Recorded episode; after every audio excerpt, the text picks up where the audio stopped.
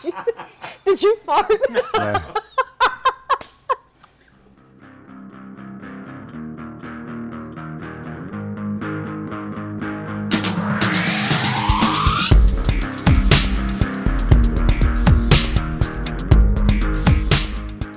Hey, everybody, welcome back to the Shots from the Winchester podcast. Uh, we're going to do another episode today of Get to Know the Gacker, and today I have with me Luis Mendoza. Hello. How you doing? I'm doing great. It's Friday. Good. Also, it is Friday, um, and even though we drink most days of the week here, we're we're going to do a shot today on Friday. Um, we're in the Winchester. Okay. So you pick. What do My you do a choice. shot I would like to have uh, whiskey, please. Sounds good. All right. Thank you. Bartender's going to spin that up for us. Spicy.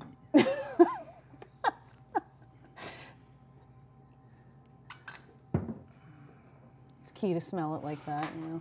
There you go. There you go. Very cool shot glass. Yes, very. Yeah, I know. Yes. Very cool. on brand, as they say. Amen. Amen. All Very- right, so to Cheers. Greencastle. Green Castle. Okay.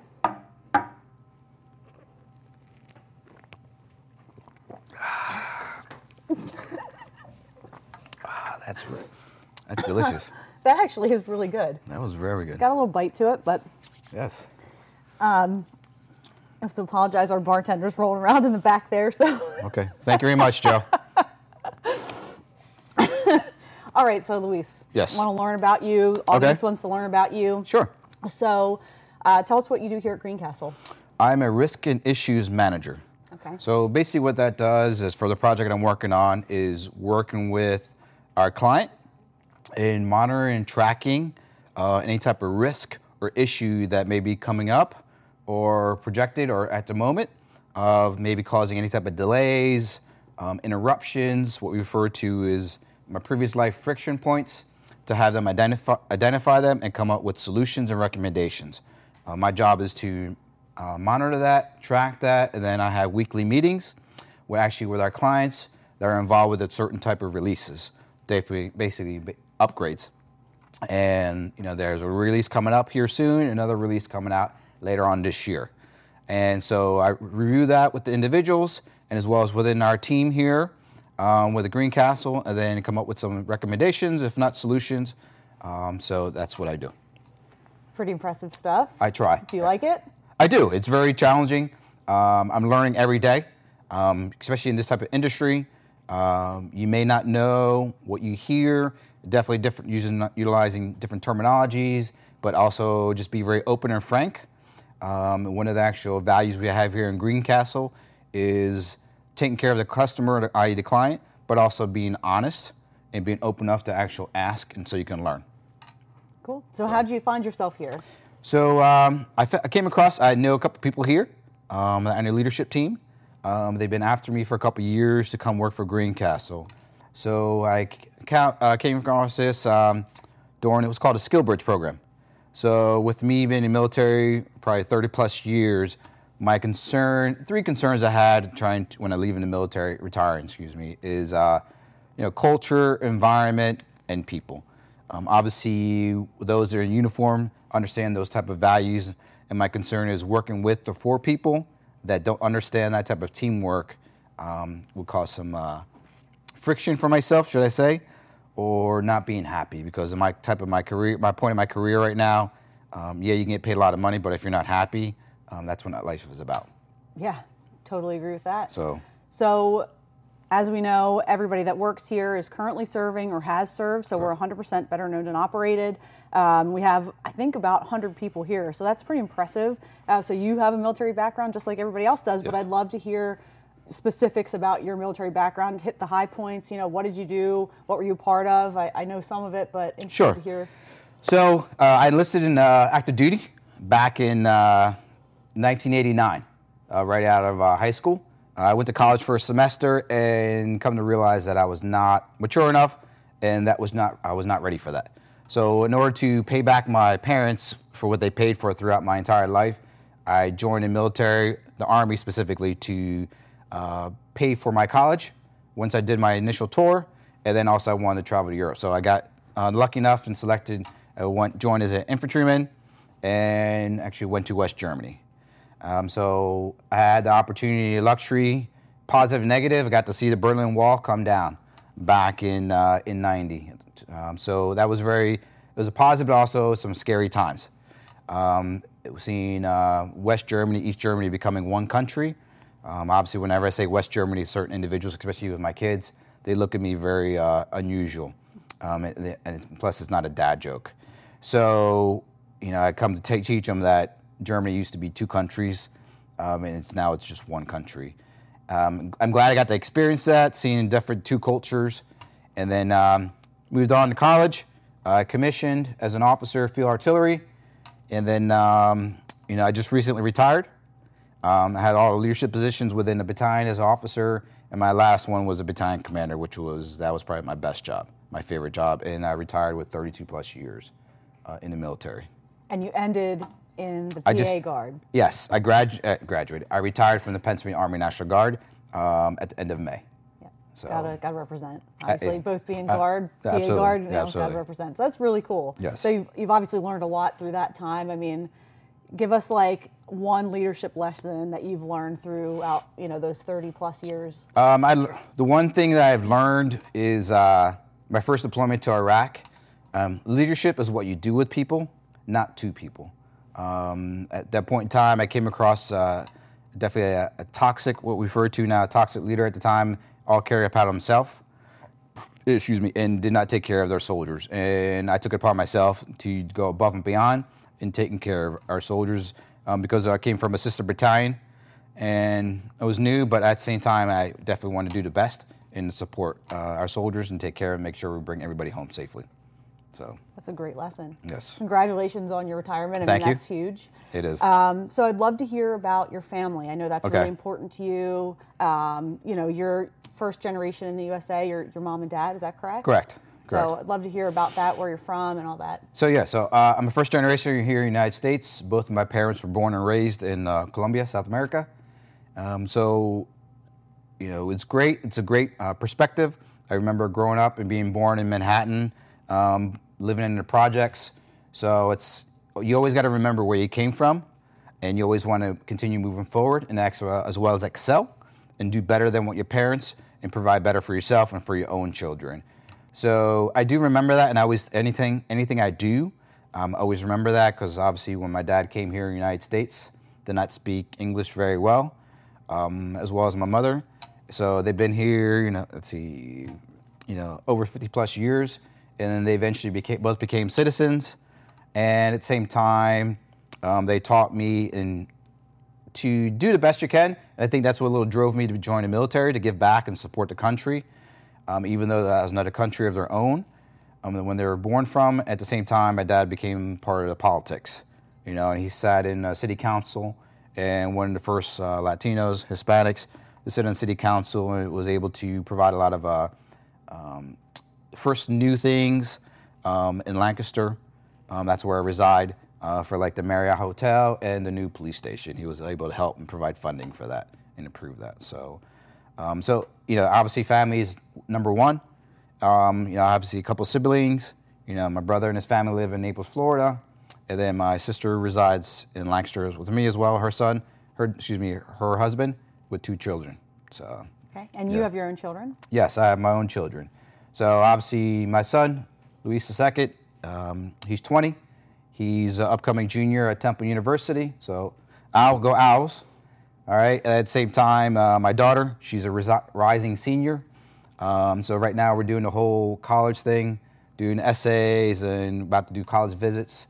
And her goal is to become uh, a counselor. So we're looking at schools that provide psychology, and they both probably want to go to a graduate level of studies. So that's what we're looking to do. And her goal is to try to uh, play field hockey in college, either Division two or Division three. So that's right now we're, we're negotiating that and doing about to ske- plan a lot of college visits throughout the East Coast. Okay. Right, East so she got some of that athleticism from you, right? Because you're into soccer, outdoorsman stuff like hiking. So Yeah, uh, you know, it's not only for myself, but also for, for my late wife. Uh, she went to college uh, on a scholarship for lacrosse. So, you know, like I say, late wife, unfortunately, she passed away um, in 2018 uh, after a 10 year battle of breast cancer. So um, obviously that's you know that was a huge uh, setback not only for myself but also for my children because you know we were married for 22 years and something that you don't never plan for you know to, to lose your spouse. But the biggest thing is what I thrive on now is I have a quote is I can, I will, I must. So anything I do, it's all about my kids, and as well as whatever you come across a challenge, you need to overcome. Um, you will fail, um, but it's not about when you fail. It's about how long you stand on your knee or on your back and stand up and continue moving forward. So. Yeah, just for everybody out in the audience land, uh, Luis is one of the most positive people I've probably ever met. So I think that's really cool that that you've you've had some of this adversity, yet you still are, are extremely positive, and I think that speaks volumes to the person that you are. So. Oh, thank you. Thank yeah, you. so I think that's really cool. So, uh, talk about soccer. I know you're, you're like really into it. I mean, you, you said it's football. Or, yes. Right? So am I saying that correctly? Yeah, football. okay. So, football, obviously the world sport. Um, so I've been, it's been, in, it's in my blood, especially with my parents being from Colombia. So, um, yeah, here in the United States, like college football, American football, we're very passionate. But you know, everywhere in the world, when you go to, we don't call it a game, we call it a match. Um, you know, you know, granted here, college stadiums are very large. You know, one here in Pennsylvania, obviously Penn State, you know, could seat over 100,000. But you need to understand, in other parts of the country, like I just get goosebumps in my hair standing that they go to a match, and you know, they're getting between easily between 50 to 80,000 people every week. You know, here in the United States, you know, really only big big college games you get that, or even NFL.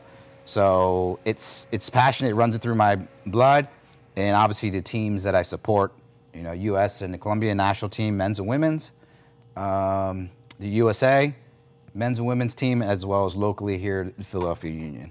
You know. Yeah. Yes. I, I, know that's like a really big culture in, in other countries, and, and here it's it's like American football is the thing. So oh yes, absolutely. I think it's kind of like the equivalent of like you know over there is like soccer is. Yeah, it's huge. it's hard to um, it's hard to describe rivalries, but uh, I guess in college football, um, you know, Penn State against Ohio State. Mm, you know, yeah. it's almost like you know, and obviously down south, you know, college football is huge. You know, so you know within interstate, you know, you know you have Florida and Florida State, so that's a huge rivalry. So it's that it's like that, but every week, every week, and at the same time too is that you know besides our country team that I support and follow, you know, and our local team here from MLS, um, another team that I follow very closely for many many years um, is Newcastle United. You know, so it's. Uh, you know, some people may not even heard of that. Just don't think of Newcastle; they think of the beer. So true. So. True.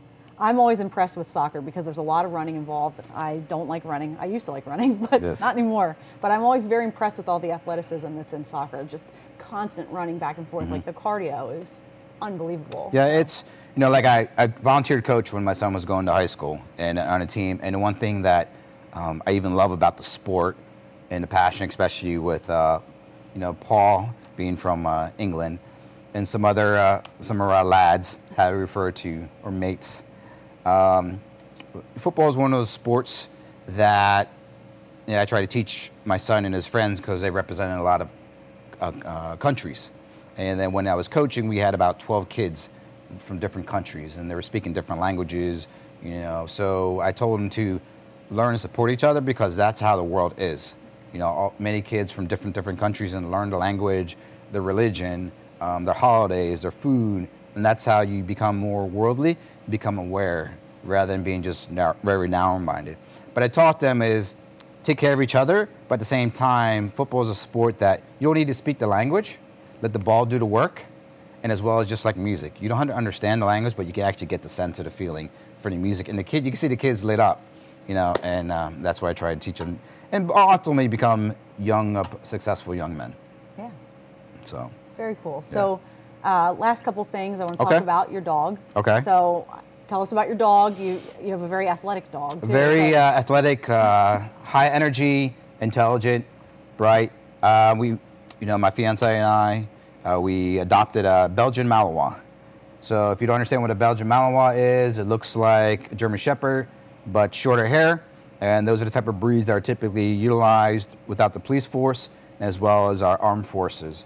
Um, and so, um, very bright, um, high energy driven, um, intelligent, and a quick learner. So you got to definitely, I'm, sp- we're spending a lot of time and energy uh, to train, but at the same, same time, you need to exercise and exercise and exercise. And that breed will continue going, going, going, going. And we're both learning, good and bad, what to do and what not to do with this dog. And his name is Addis. So Does that name have any meaning? uh, it means earth.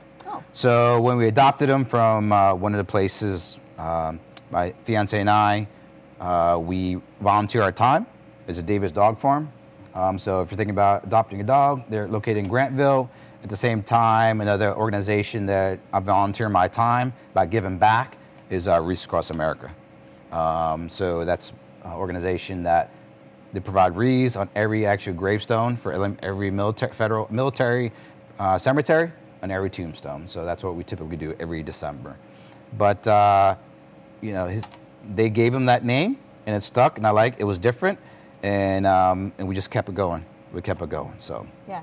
I think that's really cool that you're, you're giving back to the community too. I mean, Absolutely. I think that's a common theme with people here at Greencastle. Like, we have this job, we've served in the military, and then to continue to serve, everybody's kind of like doing things outside of here for like a nonprofit, Correct. which I think is really great and, and just makes you like a better person, I think.